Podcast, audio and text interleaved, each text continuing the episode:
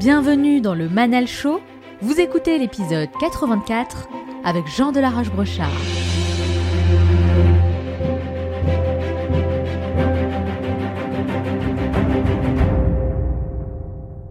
Ce qui est intéressant, c'est pas ce qu'on dit, c'est pas ce qu'on voit, c'est ce, que personne ne dit jamais. Ce qu'on vous dit jamais, c'est que euh, ce qui est au bout du chemin pour la majorité de ces entrepreneurs, c'est un premier échec, que le choix d'être entrepreneur est un choix complètement démesuré, que ça peut casser des choses dans l'entourage et donc que c'est un choix qui doit être pris avec euh, beaucoup de conscience quoi. Et c'est dingue de se dire que euh, on met autant de choses dans la balance face à face à une probabilité de succès qui est extrêmement faible.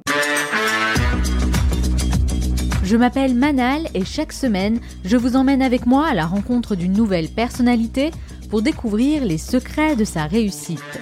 Entrepreneur à succès, sportif de haut niveau, speaker international ou encore auteur de best-sellers, les profils de mes invités sont variés et c'est ce qui fait la richesse de ces entretiens.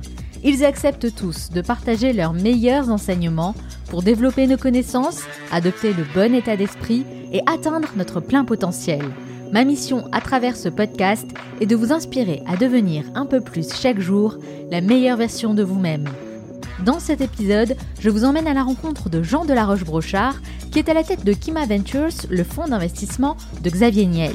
Il partage les coulisses de son ascension avec beaucoup de recul et de lucidité, et vous allez voir qu'il tire de grands enseignements qui ont certainement changé sa vision sur le monde de l'entrepreneuriat. Et n'oubliez pas, Certains veulent que ça arrive, d'autres aimeraient que ça arrive, et seulement quelques-uns font que ça arrive. Cet épisode dure 50 minutes et pas une de plus, alors soyez attentifs et faites partie de ceux qui font que ça arrive. Passez à l'action.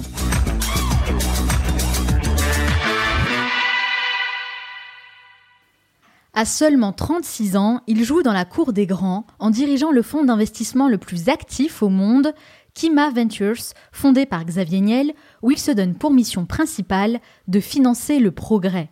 Le progrès, car la réussite est progressive, à l'image de son parcours qu'il a amené, comme il le dit si bien, vers le job de ses rêves, un rôle taillé sur mesure pour un homme qui aime relever de nouveaux défis et prendre des risques.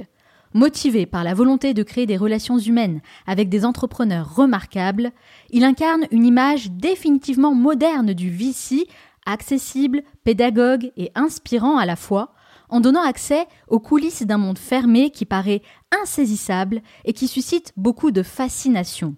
Leader reconnu et respecté dans son domaine, il est régulièrement sollicité pour animer des conférences sur des sujets différents, passant de l'entrepreneuriat à la productivité, et nous dévoile ainsi l'un de ses secrets de réussite les plus puissants une autodiscipline impressionnante dont nous pouvons tous nous inspirer pour prendre de meilleures décisions. Nous allons plonger en immersion totale dans l'univers de l'un des investisseurs français les plus influents, Jean de la Roche-Brochard. Bonjour. Bonjour. Et merci d'avoir accepté mon invitation. Avec plaisir. Mais là, vous venez de me mettre une pression. Une pression oh pas possible. bah écoutez, on va changer un peu les rôles. C'est vous d'habitude qui mettez un peu la pression aux gens, n'est-ce pas? Ça marche. Ok, je trouve ça, je trouve ça assez fair. C'est bien. Alors Jean, je commence toutes mes interviews de la même façon, avec la même question, une question très importante pour moi, peut-être même la plus importante. Pourquoi? Pourquoi vous faites ce que vous faites aujourd'hui? Je me demande si c'est pas une question qu'on devrait se poser plus tôt quand on est jeune euh, et qu'on se pose finalement un peu plus tard quand on arrive à toutes les crises existentielles qui arrivent pour chacun et euh, et à mesure qu'on découvre ce qu'on aime faire et ce dans quoi on est bon, finalement, euh, on arrive à, dessiner le chemin. Donc moi, il y a deux choses que que j'adore, c'est la vente, la compétition, gagner. Euh, c'est un, moteur. Euh, et je sais pas d'où ça vient, mais bon, c'est assez naturel. Et la deuxième chose, c'est que, et c'est assez paradoxal, mais je suis plutôt introverti de nature. Et donc, je cherche à plutôt nouer des relations durables, authentiques, vraies avec les gens avec lesquels j'interagis. moi, j'ai beaucoup renouvelé mes cercles d'amis avec les années qui ont passé.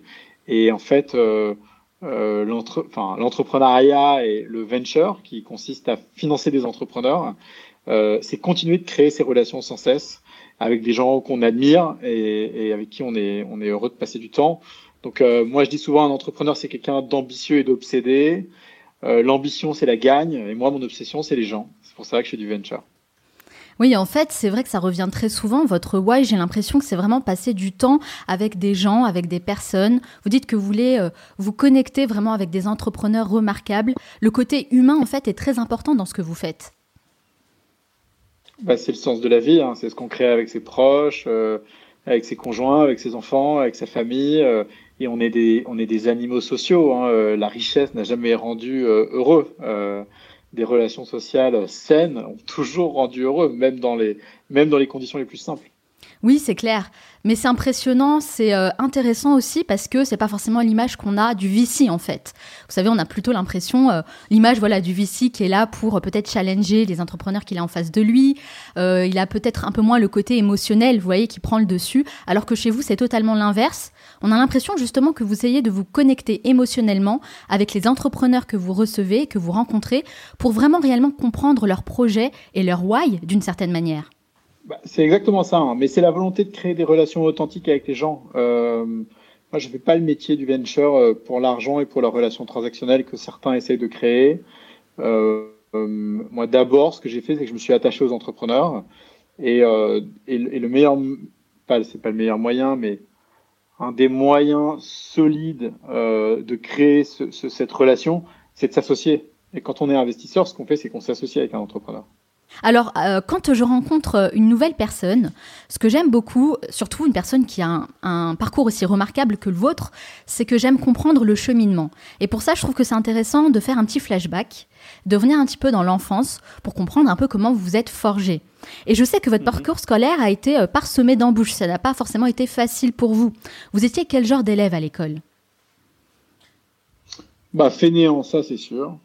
Euh, j'étais un cancre dans le sens le plus strict du terme. Euh, je m'embêtais énormément. Je pense que je faisais pas beaucoup d'efforts. Mes parents travaillaient beaucoup euh, et puis séparés. Euh, donc ils n'avaient pas beaucoup le temps de s'occuper euh, de nous euh, et donc de nous apprendre certains principes de discipline, de rigueur, de consistance que nous on essaye de d'inculquer à nos enfants aujourd'hui. et donc quand ta nature te, te, fait que tu es t'es pas prône à, à l'école, quoi, que ça te gonfle euh, et que t'es pas poussé derrière, bah ça fait que tu t'accroches euh, pour essayer de passer euh, les, les, classes les unes après les autres euh, avec tout juste la moyenne. Et, euh, et c'est un, un calvaire, c'est une, c'est une, espèce de traîner, on a l'impression de traîner le boulet comme ça pendant des années et des années, en espérant qu'un jour ça s'arrête. c'est assez, c'était assez marquant. Moi, j'ai peu de souvenirs ou pas de souvenirs de mon époque euh, de, d'étudiant, d'élève. Euh, j'ai détesté ça. Mais bon, malgré le manque d'intérêt que vous aviez pour l'école, vous avez euh, tout de même réussi à décrocher un master en management. Alors, est-ce que c'était un choix réfléchi de votre part ou est-ce que c'était simplement pour faire plaisir aux parents? Euh, C'était un accident. Moi, je me suis retrouvé à la fin du. J'ai passé le bac après avoir redoublé la seconde. Euh, je l'ai eu à l'oral avec 26 points de retard. Je me suis terriblement ennuyé. Mon beau-père qui dirigeait l'UFR de gestion à la Sorbonne m'a dit un jour euh, si tu veux, t'as qu'à venir faire l'université. Je suis venu faire l'université un peu par accident. J'ai redoublé la troisième année de fac. Et après, euh, et après, euh, et après, j'ai fait ce master de management stratégique international qui était son master à lui, euh, juste pour faire des études, pour arriver au bout. D'accord, je, je savais pas ce que je vais faire. Moi, je me suis pas posé la question, quoi. J'ai fait vraiment le truc en mode euh, automatique, euh, un, peu bête. Hein. Je me suis pas beaucoup posé de questions sur la vie avant longtemps. D'accord, ouais, ouais. Ok, je comprends mieux un petit peu donc le choix qui a été fait. Avec le recul, si c'était à refaire, vous choisiriez quel genre d'études? Oh, Si c'était à refaire, déjà, euh, si c'était à refaire, je pense que j'apprendrais la discipline et la consistance un peu plus tôt euh, à l'école. Mais de quelle manière Comment on apprend la discipline et la consistance bah, il faut des parents derrière toi. Hmm. Souvent, on ne se rend compte des conséquences positives d'un effort qu'à posteriori, après l'effort. Donc, il faut quelqu'un pour vous pousser dans cet effort.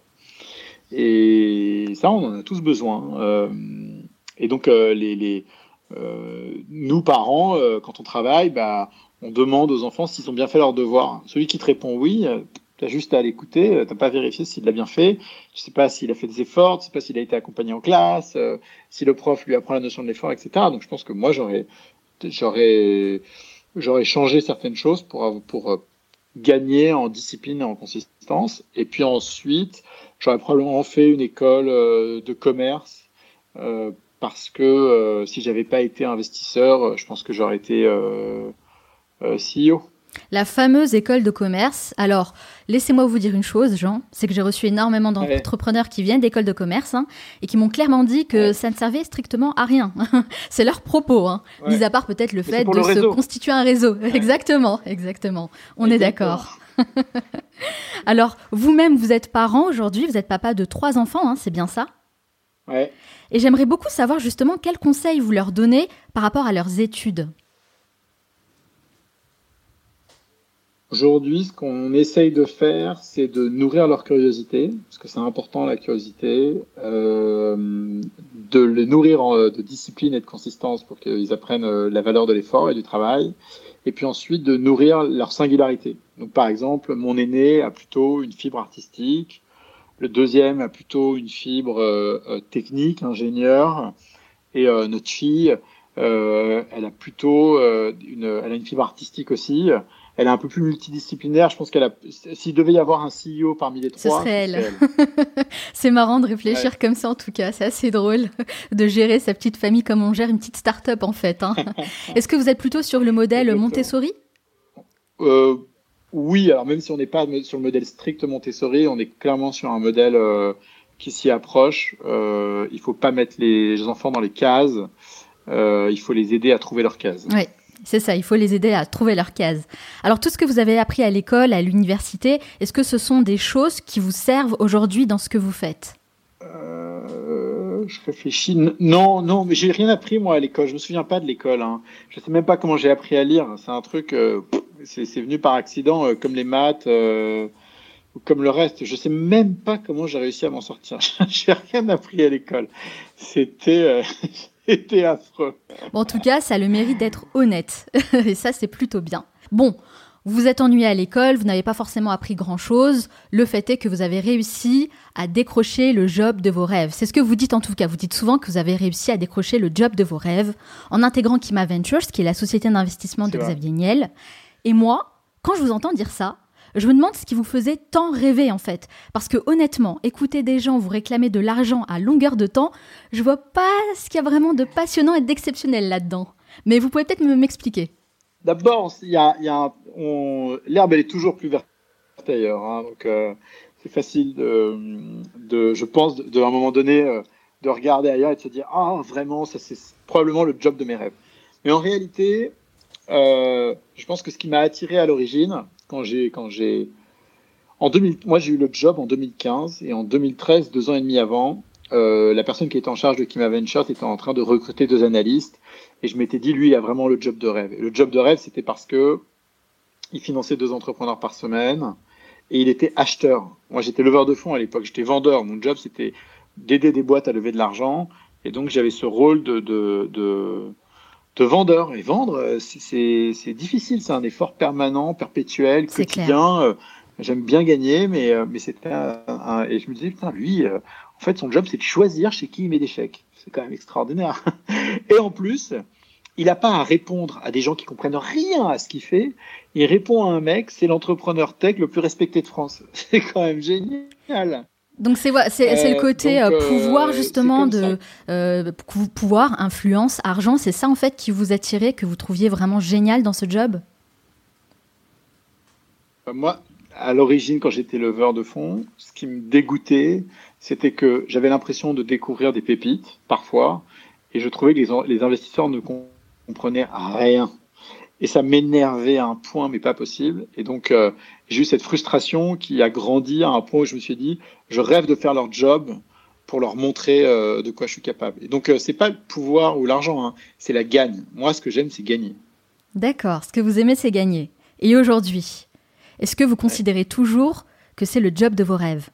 Bah, le job de mes rêves il s'est un peu transformé parce que le job c'est de rêve, c'est pas Kima Ventures, c'est pas le venture, etc. C'est l'entrepreneuriat, c'est les entrepreneurs, c'est euh, c'est cette aventure où on commence de zéro et, tout semble impossible et finalement on réalise l'impossible. Et je trouve ça génial. Et donc, je pense que aujourd'hui, ça s'inscrit plutôt de, dans, le giron de Xavier. Ça fait cinq ans qu'on bosse ensemble et, et moi, je vois, je vois pas ma relation avec Xavier comme Kima. Je vois plutôt qu'est-ce qu'on fait ensemble qui a du sens qui lui le passionne et qui moi me passionne aussi et qu'on peut faire ensemble. Si demain il me dit Jean, euh, Kima, on arrête tout, je veux plus faire ça, je veux faire autre chose, bah il n'y a pas de problème, on fera autre chose. Finalement, quand vous arrivez chez Kima Ventures, le job de vos rêves, c'est quoi la réalité du quotidien? Quelle est la part en fait que vous kiffez réellement et vraiment et la part que vous aimez moins? La euh la part extraordinaire, c'est euh, c'est la liberté, le rythme, la qualité des entrepreneurs qu'on peut financer. Et, euh, et, voilà, en fait, très vite, on s'inscrit là-dedans. La partie la moins cool, mais, en fait, qui s'évapore assez vite, c'est qu'il bah, y a un peu de paperasse, hein, comme dans tous les boulots. Hein, faut, faut... Les deals, c'est pas juste dire ah, je vais mettre de l'argent chez vous. Après, il faut un petit peu négocier, il faut mettre l'argent en banque, euh, il faut euh, signer la doc, il faut la classer, etc. Enfin, je suis heureux hein, dans, je suis heureux dans, dans, avec ce que j'ai, euh, avec les bons moments, avec les mauvais. tant qu'on est en bonne santé, qu'on a des gens autour de soi qu'on aime et qui vous aiment, je dis pas que les emmerdes euh, sont anecdotiques, mais elles font partie du quotidien. Pas... Ça c'est sûr. Et les emmerdes ou les, ou les ennuis en fait, ou les trucs, qui, les trucs qui vous embêtent. Il y a tout le temps des trucs qui nous embêtent. Moi, il y a plein de trucs qui m'embêtent tout le temps. Mais bon, quand on vous voit comme ça parler, euh, vous êtes de nature plutôt, euh, plutôt cool. Vous n'avez pas l'air d'être vraiment stressé en fait par les choses qui pourraient arriver et voilà peut-être les obstacles aussi que, qui pourraient arriver sur le chemin. Il y, a, y, a, plein de manières de mourir jeune. Hein. fumer, boire et se stresser aussi. Moi, je bois pas beaucoup, je fume pas, je me stresse Vous avez bien raison, c'est vrai. Euh, il faut un peu ramener les choses à leur, euh, à leur caractère le plus simple. Et le caractère le plus simple des choses, euh, c'est que les ennuis, on a tout le temps, des gens qui nous gonflent, on a tout le temps, des choses qu'on n'a pas envie de dire. Moi, de temps en temps, j'ai des nouvelles à annoncer à Xavier qui me font pas marrer. Ça me fait chier. J'ai pas envie de l'appeler en lui disant Ah, on a cette boîte, elle est en train de planter. Mais c'est assez agréable parce que Xavier, c'est quelqu'un qui aime le risque, qui le prend et qui aussi en a pris la mesure et ça le rend euh, tolérant euh, face aux, euh, face aux difficultés qu'on vit. Moi, demain, j'appelle Xavier, j'ai un problème. Il va pas me, il va pas me mettre la tête sous l'eau. Il va plutôt chercher à me poser des questions pour détendre un peu l'atmosphère et essayer de trouver une solution. Et ça, c'est hyper agréable de savoir qu'on est associé à quelqu'un qui est, qui n'a, qui ne prend aucun plaisir à rendre la vie compliquée aux gens. Au contraire. C'est hyper important, même j'ai envie de dire, de travailler avec des personnes qui ont ce profil-là et c'est vrai que quand on le voit euh, parler, on a vraiment l'impression que c'est quelqu'un de sympa, en tout cas, quand on le voit parler en interview. Hein, c'est quelqu'un de sympa, c'est mm. quelqu'un d'assez cool, de compréhensif. Est-ce que vous confirmez justement ce côté-là? Bon, En même temps, je sais que vous n'allez pas le dire le contraire, vous n'allez pas casser du sucre euh, sur Xavier Niel euh, en plein podcast. Mais bon, en tout cas, c'est vrai qu'il y a ce côté-là qui ressort beaucoup. Et donc, j'imagine que c'est ce qui vous fait aussi apprécier votre travail au quotidien avec lui. Bah, moi, mon job de rêve, c'est de bosser avec euh, Xavier. Xavier, il a plein d'autres défauts. Hein. Il est bourré de, de, de paradoxes euh, qui sont parfois euh, pas faciles Lesquels, à par exemple? bah, Je sais pas, mais enfin, je, je, sais pas si je sais, mais c'est simple. Hein. Par exemple, c'est un un paradoxe qui me vient en tête, qui est naturel. C'est un entrepreneur qui n'a jamais fait de boîte qui perde de l'argent. Ça n'existe pas dans son modèle. Il a fait du Minitel, ça a gagné du pognon. Il a fait de l'Internet, du téléphone, de ma vie, ça gagne du pognon. Sa boîte, elle fait 2 milliards de d'EBITDA par an. Il ne pas son modèle. Et pourtant, euh, il va financer des entrepreneurs, des startups qui vont brûler une thune, mais pas possible, avant de devenir rentable, de se vendre, sachant que la moitié d'entre elles vont mourir. Et il fait ça, il adore investir, et en même temps, il va dire aux entrepreneurs, non, mais si tu veux devenir riche, il faut pas te diluer. Et donc tous ces paradoxes se mêlent les uns aux autres, quoi. Et donc là, je prends un paradoxe simple euh, qui est celui qui est lié à mon métier que, je vois tous les jours. Euh, mais ces paradoxes, ils sont vrais dans le management, ils sont vrais dans son leadership, ils sont vrais dans le côté que c'est un garçon hyper abordable euh, et en même temps euh, euh, qui va pas mêler le travail à l'intimité, qui fait très attention aux, barrières qu'il met. et en fait, je, pense que c'est aussi probablement les, qualités de certains leaders c'est ce magnétisme de proximité et de détachement mmh, à la fois. C'est vrai. Et donc ça, ça fait partie des... On a tous des paradoxes, hein, mais, je pense que les grands leaders ont des paradoxes assez marqués, assez forts. Euh, et voilà, donc euh, c'est, il est hyper abordable, hyper sympa. Euh, moi, j'aime beaucoup échanger avec lui. Euh, euh, euh, mais évidemment, enfin, on a tous des défauts. En tout cas, moi, j'adore les paradoxes. Je trouve que c'est ce qui rend justement euh, quelqu'un d'intéressant et la vie intéressante aussi. Et d'ailleurs, vous parliez d'argent, mais Xavier Niel revendique vraiment le fait de gagner de l'argent, beaucoup d'argent. C'est quelque chose, voilà, qu'il qui dit haut et fort, il ne s'en cache pas, et ça n'empêche pas pour autant d'être quelqu'un de très humain visiblement et de vouloir aider les entrepreneurs qui peut-être n'ont pas ce genre d'ambition. C'est vrai, euh, et puis l'argent, comme il le dit, euh, une fois que une fois qu'il a payé une grosse note de resto, euh, qu'il a une maison et qu'il voyage en avion privé, vu qu'il aime pas les yachts et que c'est ce qui coûte cher quand tu es milliardaire, t'en fous. Hein. Alors, Donc le reste, il l'investit. Le reste, il investit, exactement. Alors, moi, Jean, ça fait trois ans que je fais ce podcast. J'ai rencontré plus de 90 personnes aujourd'hui qui habitent aux quatre coins du monde, des experts euh, dans leur domaine, et honnêtement, c'est vraiment l'expérience la plus enrichissante de toute ma vie. Vous, vous rencontrez des gens tous les jours aussi, des entrepreneurs qui viennent vous voir pour pitcher leurs projets. J'aimerais beaucoup savoir ce que vous avez appris en cinq ans. Oh waouh, ce que j'ai appris en cinq ans, c'est. Euh, je l'ai pas documenté, donc, euh, mais j'ai appris tellement de choses, tellement. J'apprends tous les jours. D'ailleurs, je pense que c'est le, c'est notre, euh, c'est ce qui fait qu'on qu'on est heureux. Hein. C'est le ce sentiment de progression. Exactement. la progression, c'est un peu comme le temps. C'est quelque chose de très relatif, et donc euh, il faut pas chercher des mesures de valeur absolue. Il faut juste que de manière relative, on ait l'impression de progresser. C'est vrai, c'est vrai, je suis d'accord avec ça. Mais vous savez, je peux vous euh, confirmer qu'on finit par devenir expert en fait lorsqu'on fait quelque chose de manière répétée. Vous, vous avez rencontré euh, combien d'entrepreneurs depuis 5 ans par exemple?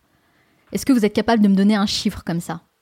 Alors, quoi qu'il arrive, 10 par semaine pendant 50 semaines, c'est sûr, c'est 500, 2500, 5000, je sais pas, entre 3, oh, 5000 5000 entrepreneurs. C'est énorme. c'est pas énorme. C'est énorme. On doit faire euh, au, moins 10 au moins 10 nouveaux entrepreneurs par semaine. Vous vous rendez compte quand même que c'est quand même beaucoup, c'est énormément de rencontres.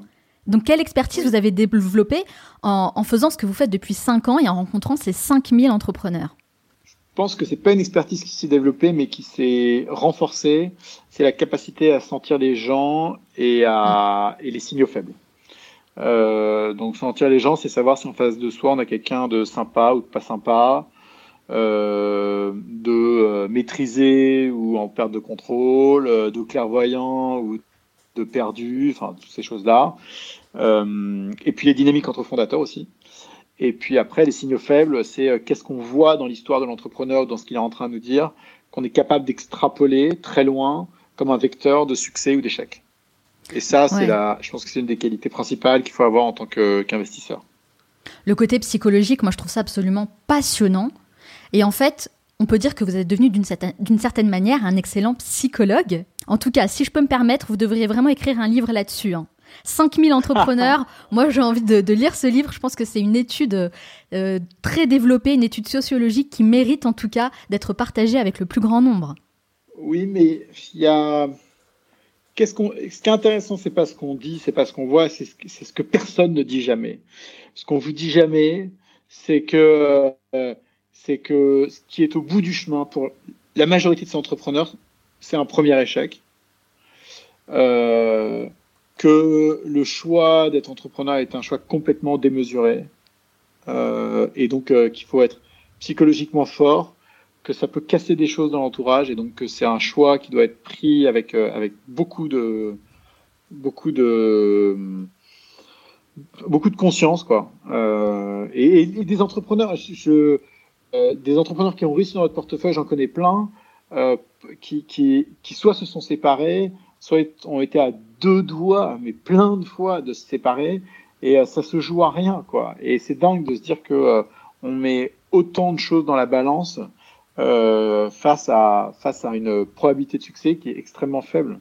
Et nous, en fait, on, on moi, je peux pas me permettre quand je vois un entrepreneur dont je pense qu'il va pas réussir et dont je pense qu'il est pas bon quoi dans son job. Je dis écoute le rendez-vous était sympa, euh, t'es un mec sympa ou t'es un sympa, mais je pense que t'es pas bon. C'est, c'est, ça se fait pas parce que d'abord ça se trouve j'ai tort aussi et là et pour les une fois sur 100 où je vais avoir tort, j'ai pas le droit de dire ça, c'est dégueulasse. Et deux, euh, tu peux pas tu peux pas dire ça à quelqu'un que tu as vu 30 minutes. C'est un jugement de valeur mais d'une c'est d'une prétention euh, énorme. Et même si j'ai vu, vu ma 5000 entrepreneurs et que je sais que j'ai raison, j'ai des, même des gens, t'entends, ils débarquent, ils sont assis sur le canapé. J'ai deux cofondateurs, je sors du rendez-vous, j'appelle un des fondateurs, je dis, c'est sûr avec ton cofondateur, ça va péter. Il me dit, mais non, non, non, non, non, non, non. Dix mois après, il m'appelle et ça a pété. Et ça m'est arrivé des dizaines de fois. Et, euh, et ça, c'est la partie frustrante du job.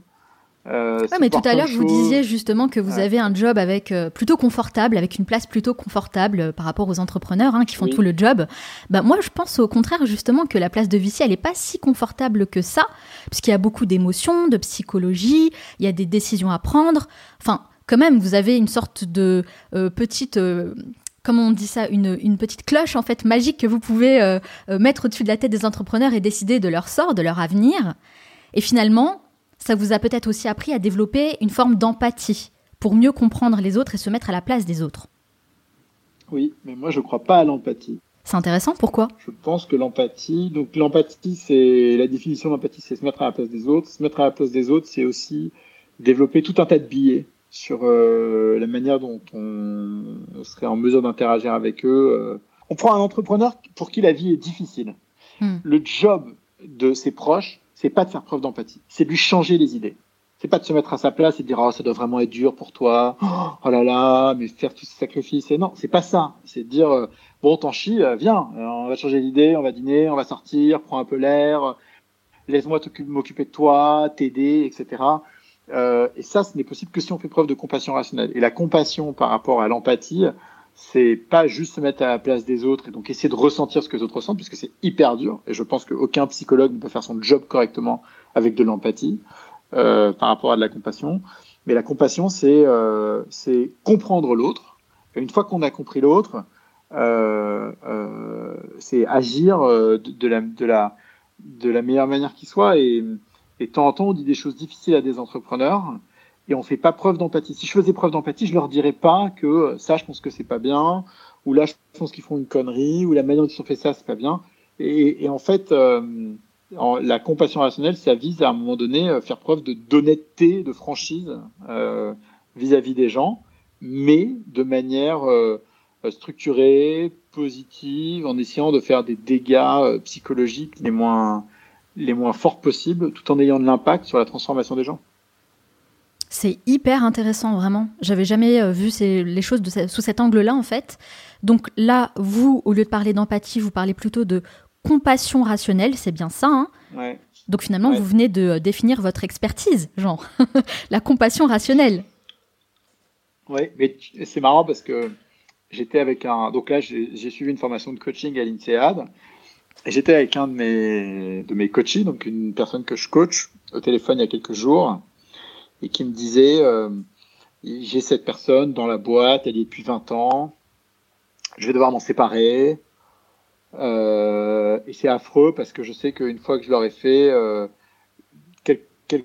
quelques heures ou quelques jours après, j'aurais complètement oublié quoi. Est-ce que tu est-ce que c'est grave, docteur, de de, de de pas me sentir hyper mal, etc. Les gens culpabilise de ne pas culpabiliser. Hmm. c'est génial. Euh, surtout que c'est une personne qu'elle avait pas recrutée. La personne est arrivée là il y a un an. Et là, elle, se sépare de quelqu'un qu'on aurait dû peut-être virer il y a dix ans, qu'on n'a pas viré il y a dix ans et qui, résultat, est devenu obsolète avec le temps. Euh, il va falloir qu'elle s'en sépare et elle culpabilise de ne pas culpabiliser. Je trouve ça dingue, quoi. Euh, je comprends, hein. mais donc c'est ça la difficulté de la compassion rationnelle, c'est qu'on se demande si on fait pas, si on si on ne fait pas preuve d'un manque euh, d'humanité ou d'empathie, justement. En tout cas, on doit développer une certaine capacité à faire face à la souffrance d'une façon qu'on n'a pas forcément l'habitude de faire dans la vie de tous les jours, vous voyez. Et moi, je pense que c'est un des super pouvoirs des grands entrepreneurs, justement, des grands leaders qui arrivent à faire de grandes choses, parce que le côté humain, c'est quand même le côté le plus difficile à gérer.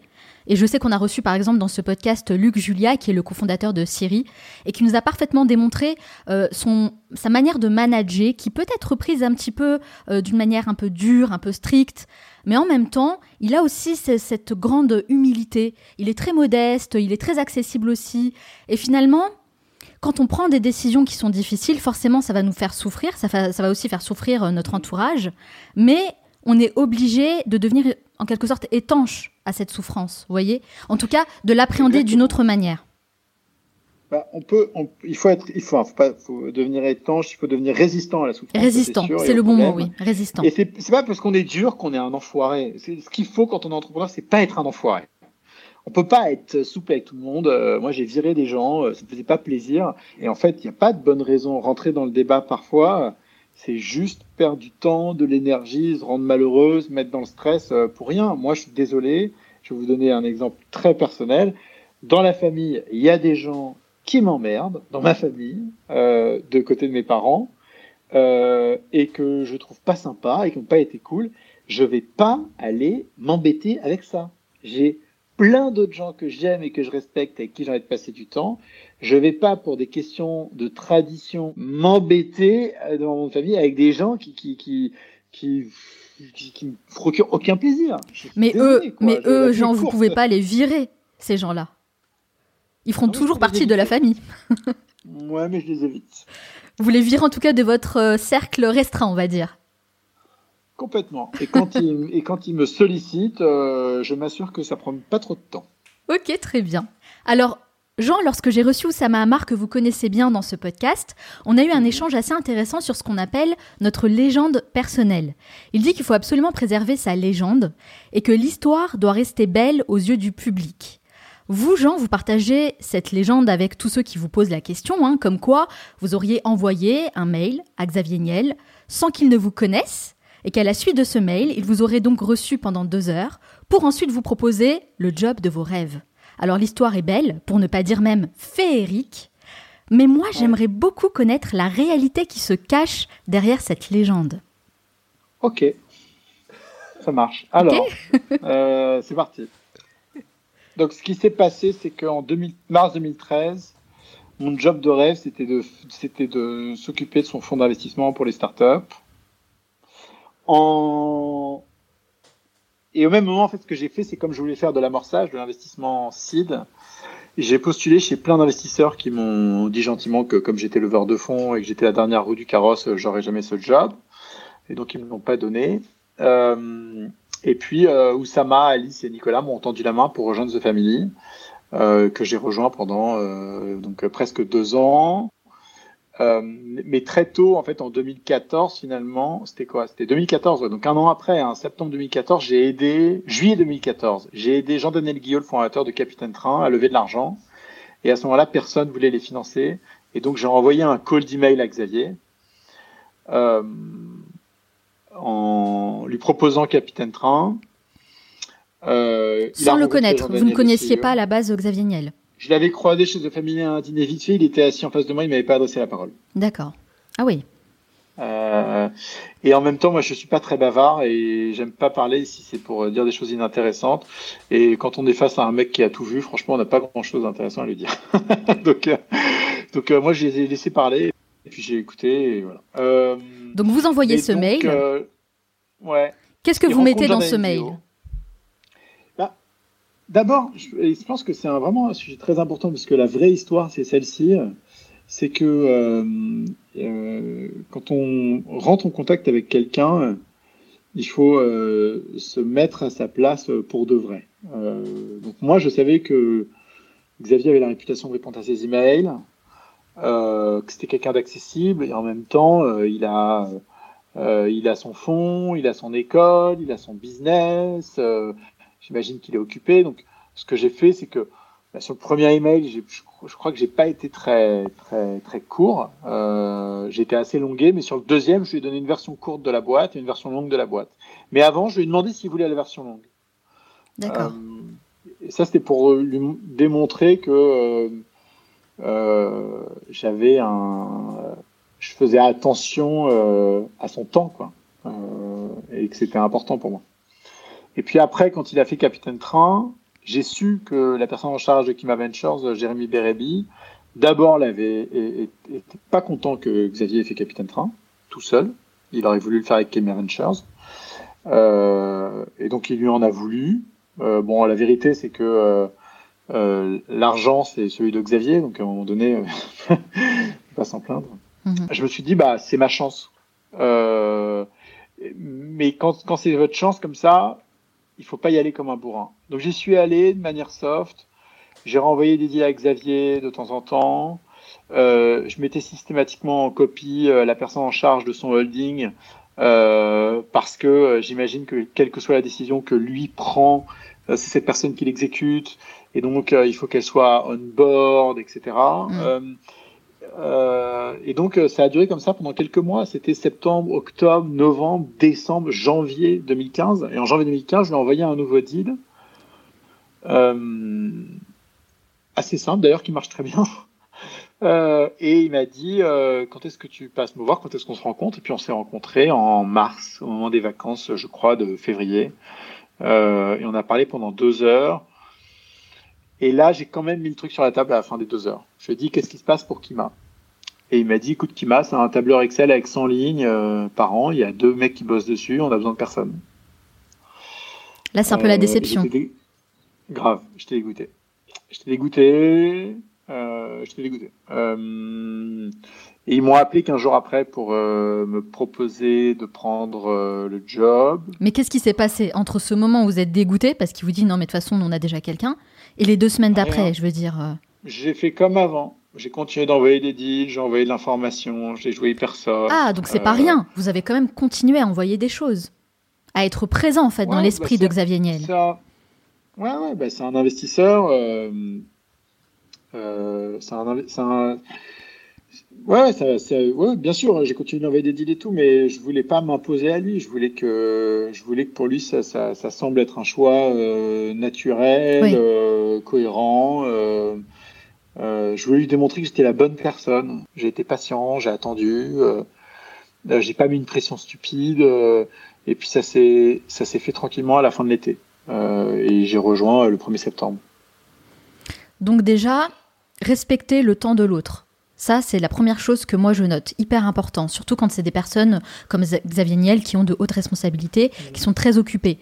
Euh, c'est vrai que beaucoup de personnes peuvent faire ce, cette erreur hein, d'envoyer des emails en se positionnant comme quelqu'un, euh, voilà, j'ai besoin de vous, j'aimerais qu'on fasse ça. Euh, c'est pas du tout la bonne posture à avoir. Non, et puis souvent, en fait, on se rend pas compte, mais quand on contacte quelqu'un comme ça, en fait, notre email n'est que le millième de la journée, et c'est le centième du même type sur le mois. Donc, il euh, faut faire attention à ce type de, choses. Les, certains détails comptent dans la forme, euh, dans ce qu'on dit, dans la manière dont on le dit. Euh. Hmm. Il faut avoir, il faut avoir deux choses. Il faut avoir la conscience de soi et la conscience de l'autre. La conscience de soi, c'est de savoir qui on est, ce dont on est capable et, et, se connaître. Et la conscience de l'autre, c'est prendre la mesure de qu'est-ce qu'ils aiment, qu'est-ce qu'ils aiment pas, comment a l'air d'être découpé leur temps, comment est-ce qu'ils ont l'air de gérer leur vie, et s'adapter à ça.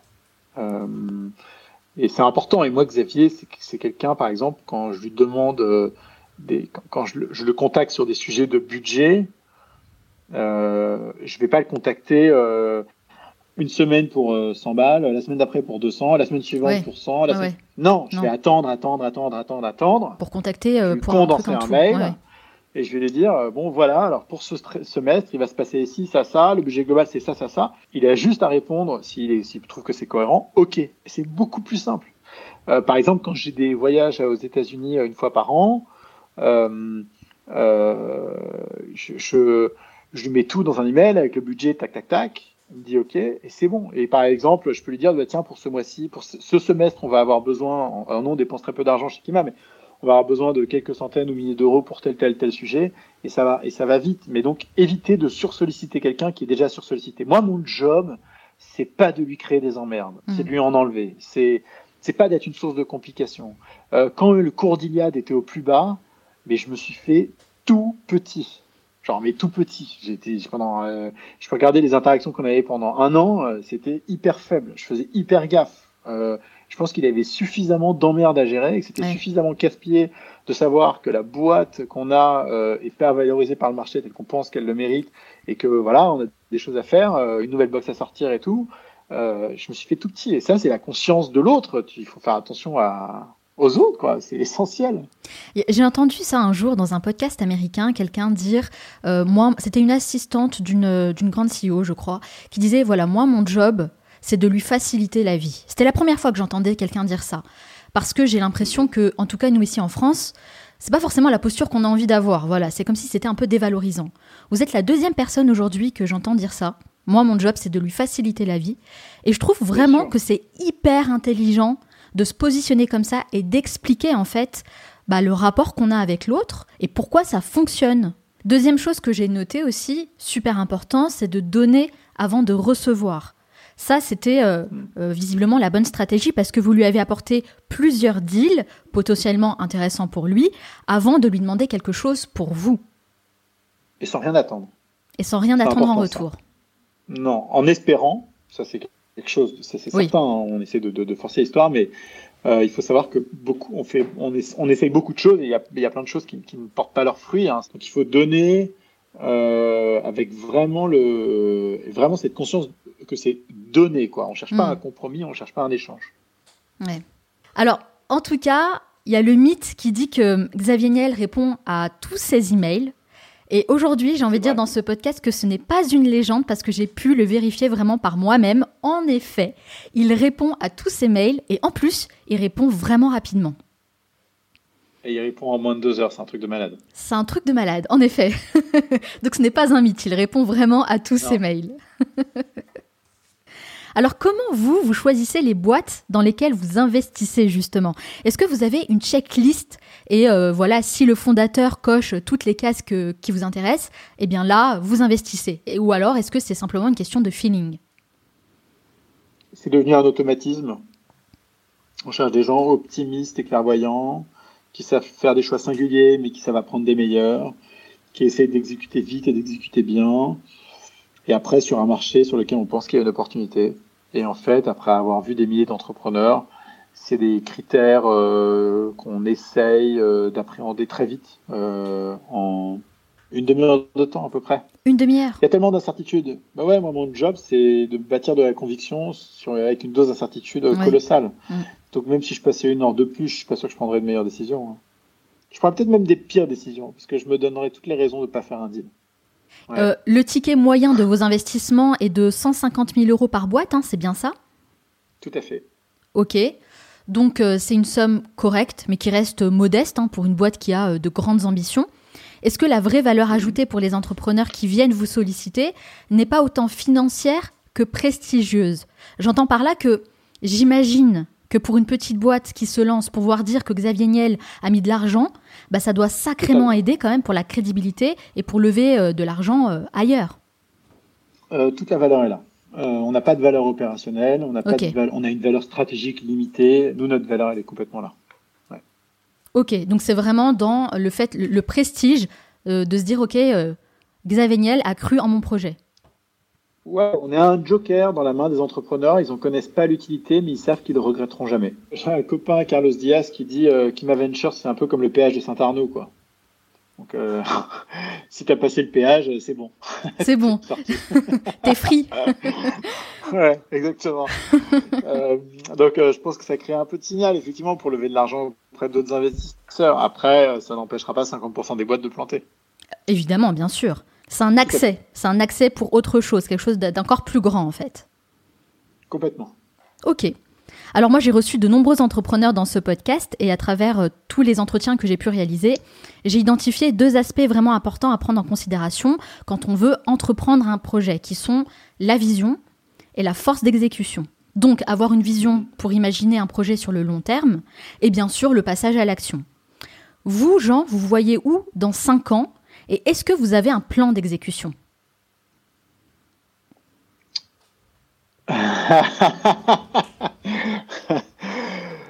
Euh, En fait, j'ai une j'ai envie de gagner. J'adore l'entrepreneuriat adventure. J'ai une obsession pour les gens que je finance. Mais j'ai toujours cette toute petite euh, part de moi, je pense, à la frustrée de ne pas être aux manettes. Et en même temps, des gens vont vous dire, bah, c'est pas grave, montez votre fonds d'investissement pour être aux manettes. C'est pas comme ça que je le vois. Euh, donc euh, c'est plutôt entrepreneur euh, sur un véritable projet, sachant que je n'aime pas manager, donc ce sera forcément un sujet petites équipes. faire du sales, c'est pas, je suis bon là-dedans, mais c'est pas quelque chose qui m'attire, donc ce sera donc ce sera nécessairement lié à du produit ou à du consumer. Hmm. je n'aime pas les objets physiques, j'aime les objets digitaux. donc si c'est quelque chose, ce sera lié à du mobile consumer. Ouais, ça rejoint très bien ce que vous m'avez dit tout à l'heure concernant WhatsApp, hein, finalement. ouais, c'est vrai. Tu peut-être faire ça, tiens. Alors, vous avez l'habitude d'être pitché presque tous les jours par des entrepreneurs qui doivent vous convaincre à tout prix d'investir dans leur boîte. Mais si, à votre tour, vous, devriez, vous deviez présenter ce que vous faites en seulement 30 secondes, vous diriez quoi Si vous aviez la 30 secondes top chrono, qu'est-ce que vous diriez? Pour pitcher Kima Oui. Euh, j'ai 80% euh, des entrepreneurs francophones qui ont levé auprès des meilleurs investisseurs et qui ont créé les meilleures boîtes ont été financés par Kima à un moment donné. Donc investir dans Kima, c'est être sûr d'investir dans les meilleures boîtes francophones. Du coup, euh, plutôt que de se poser la question d'investir tout seul ou d'investir dans un autre fonds d'investissement, autant investir chez Kima. Ok, très bien, vous m'avez convaincu. Bravo, bien joué, Jean. très bien. Même pas besoin de parler de la perf. non. Besoin de, un peu de social proof et c'est bon. Alors, vous avez 36 ans aujourd'hui, vous avez un job que vous adorez, une femme formidable, des enfants magnifiques. Vous avez peut-être un chien aussi, non? Oui, un petit léveillé whippet depuis euh, un mois. Et eh ben voilà, on y est.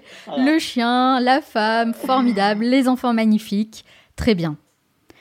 Aujourd'hui, vous avez 36 ans, avec le recul, avec toutes les expériences. Est-ce que vous êtes satisfait de votre vie? Est-ce que vous avez l'impression d'avoir réussi? Je ne sais plus qui disait sur son lit de mort, on, ne regrette pas ce qu'on a fait, on regrette ce qu'on n'a pas fait. Euh, bah, moi, tout ce que j'ai pas fait, euh, j'essaye de le faire et je ne regrette rien de ce que j'ai fait. Donc vous êtes satisfait? Ouais, très. Enfin, je suis pas satisfait, je suis heureux. On n'est jamais satisfait. Merci beaucoup Jean d'avoir répondu à toutes mes questions. Mais ce n'est pas totalement fini. À la fin de chaque interview, ah, je pose une série de questions rafales. L'idée c'est de répondre le plus spontanément possible, hein, sans trop réfléchir. Ça dure 1 minute 30. Est-ce que vous êtes prêt C'est parti. C'est parti. Quelle est la première chose que vous faites en vous levant le matin? Le café. Quel livre offririez-vous en premier? A Man's Search for Meaning de Viktor Frankl. Quelles compétences vous aimeriez développer? Oh, Discipline.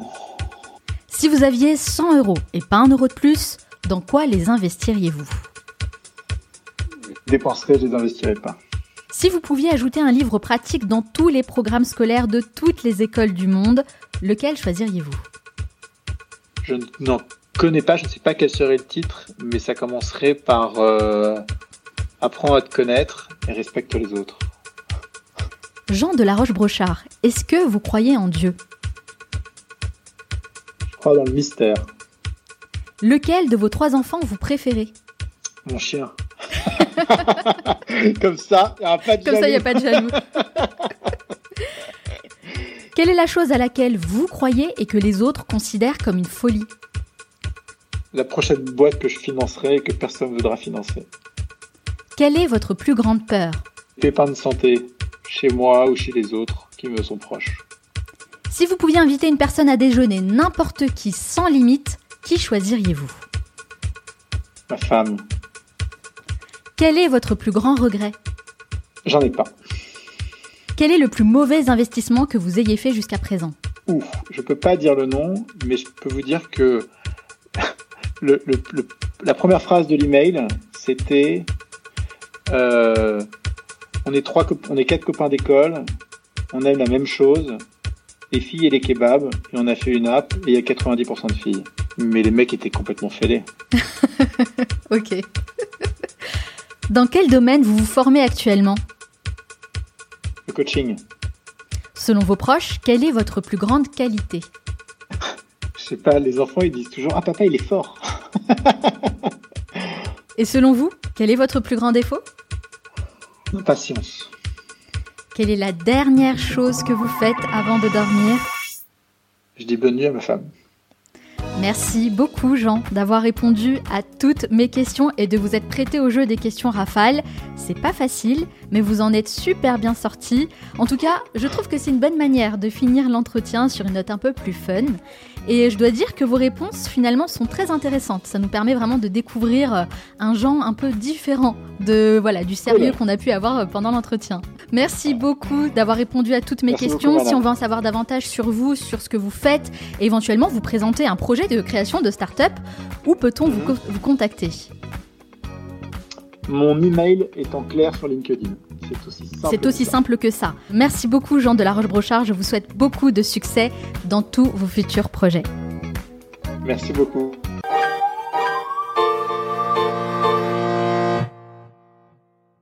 Avant d'aller plus loin, j'aimerais vous rappeler qu'il est toujours possible de rejoindre la School du Manal Show, la plateforme de divertissement intelligent qui vous permet de suivre différentes masterclass en ligne pour développer vos connaissances, gagner en compétences et vivre une expérience d'apprentissage unique.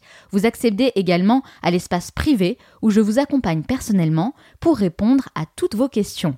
Sachez qu'une toute nouvelle masterclass est désormais disponible sur l'art subtil de la conversation ou comment maîtriser l'un des soft skills les plus puissants je me suis inspirée de tous les entretiens que j'ai pu réaliser jusqu'ici pour le Manal Show et j'en ai extrait cinq grands principes qui vont vous aider à construire des conversations engageantes et améliorer la qualité de vos échanges aussi bien dans la sphère personnelle que professionnelle.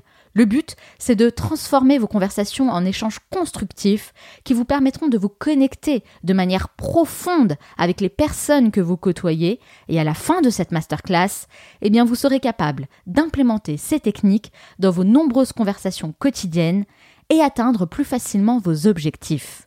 Pour accéder à cette masterclass, rendez-vous sur le site lemanalshow.com/school ou cliquez directement sur le lien qui se trouve dans la description de ce podcast.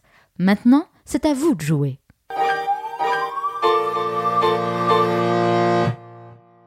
Nous arrivons à la fin de cet épisode, mais avant de vous quitter, j'aimerais partager avec vous les trois meilleurs conseils à retenir de mon entretien avec Jean de la Roche-Brochard.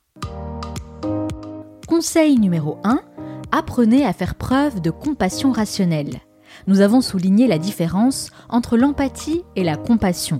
L'empathie consiste à essayer de se mettre à la place de l'autre pour ressentir ses émotions, alors que la compassion consiste davantage à se soucier de quelqu'un qui souffre sans pour autant éprouver soi-même ce qu'il ressent. Cette distinction est très importante. Paul Bloom, qui est psychologue et enseignant à l'université de Yale, explique que les personnes qui développent ce sentiment de compassion ont plus facilement plaisir à aider les autres, alors que les personnes très empathiques sont comme des éponges. Elles ont tendance à absorber les émotions négatives, ce qui pourrait finir par les affecter elles-mêmes. Pour lui, la compassion rationnelle est une forme d'empathie guidée par la raison. Dans le cas d'un VC qui rencontre des centaines d'entrepreneurs par semaine, faire preuve de compassion lui permet de garder une certaine distance sans se laisser submerger par un trop-plein d'émotions qui pourrait finalement affecter ses prises de décision. Conseil numéro 2, soyez patient et délivrez de la valeur. Contacter une personne que l'on considère comme étant un mentor, pour qui nous avons du respect et de l'admiration, peut s'avérer être une tâche plutôt difficile, surtout si on manque de préparation. Comment attirer son attention? Comment susciter son intérêt? Comment réussir à décrocher un rendez-vous? Jean de la Roche-Brochard a partagé deux règles importantes à suivre pour approcher une personne qui pourrait jouer un rôle déterminant et vous aider à réaliser vos plus grands objectifs. D'abord, gardez bien à l'esprit que cette personne reçoit probablement des centaines d'emails par jour et des tonnes de sollicitations. C'est un paramètre très important à prendre en considération pour adopter une approche plus subtile et faire la différence. Soyez patient et montrez-lui que son temps est précieux et qu'il a de la valeur à vos yeux. Ensuite, demandez-vous comment vous pouvez apporter votre contribution en partageant des choses qui vont l'intéresser, le but étant de délivrer de la valeur. Rappelez-vous d'une chose, pensez toujours à donner avant de recevoir. Et enfin, conseil numéro 3, définissez vos propres règles. Lorsqu'il s'agit de productivité, on trouve toutes sortes de conseils pour apprendre à mieux s'organiser. Mais au bout du compte, le plus important à retenir est de définir vos propres règles. Autrement dit, définir un cadre de travail qui vous permet de réaliser les tâches importantes et de dégager du temps que vous pourrez consacrer à vos activités personnelles. Ces règles vous donnent une structure et vous poussent à adopter de bonnes habitudes. Elles vous aideront à prendre de meilleures décisions et surtout à rester constant sur la durée. Dans cet entretien, nous avons partagé quelques règles qui fonctionnent pour nous, comme le fait d'éviter de prendre des rendez-vous le matin ou encore de consulter sa boîte mail uniquement deux fois par jour. Ce sont des règles qui peuvent paraître extrêmement simples, mais qui permettent réellement d'optimiser les temps de travail sans s'éparpiller. Il n'existe pas de méthode miracle. Vous devez vous créer votre propre système en définissant vos propres règles. J'espère que cet épisode vous a plu. Si vous souhaitez aller encore plus loin, rejoignez dès maintenant le club privé pour recevoir des contenus inédits que je réalise chaque semaine pour les membres de ce groupe. Et pour ça, une seule chose à faire, vous abonner sur le site lemanalshow.com.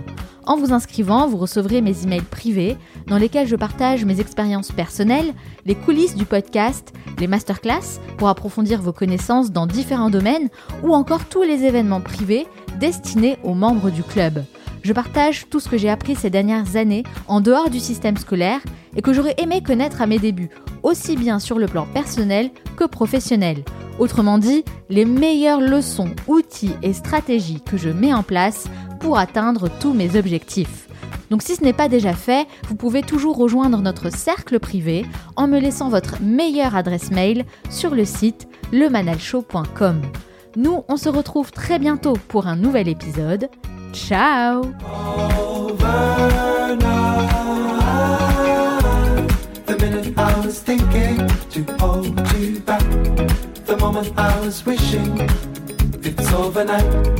The minute I was thinking to hold you back. The moment I was wishing it's overnight. The minute I was thinking to hold you back. The moment I was wishing it's overnight. The minute I was thinking to hold you back. The moment I was wishing it's overnight. Slow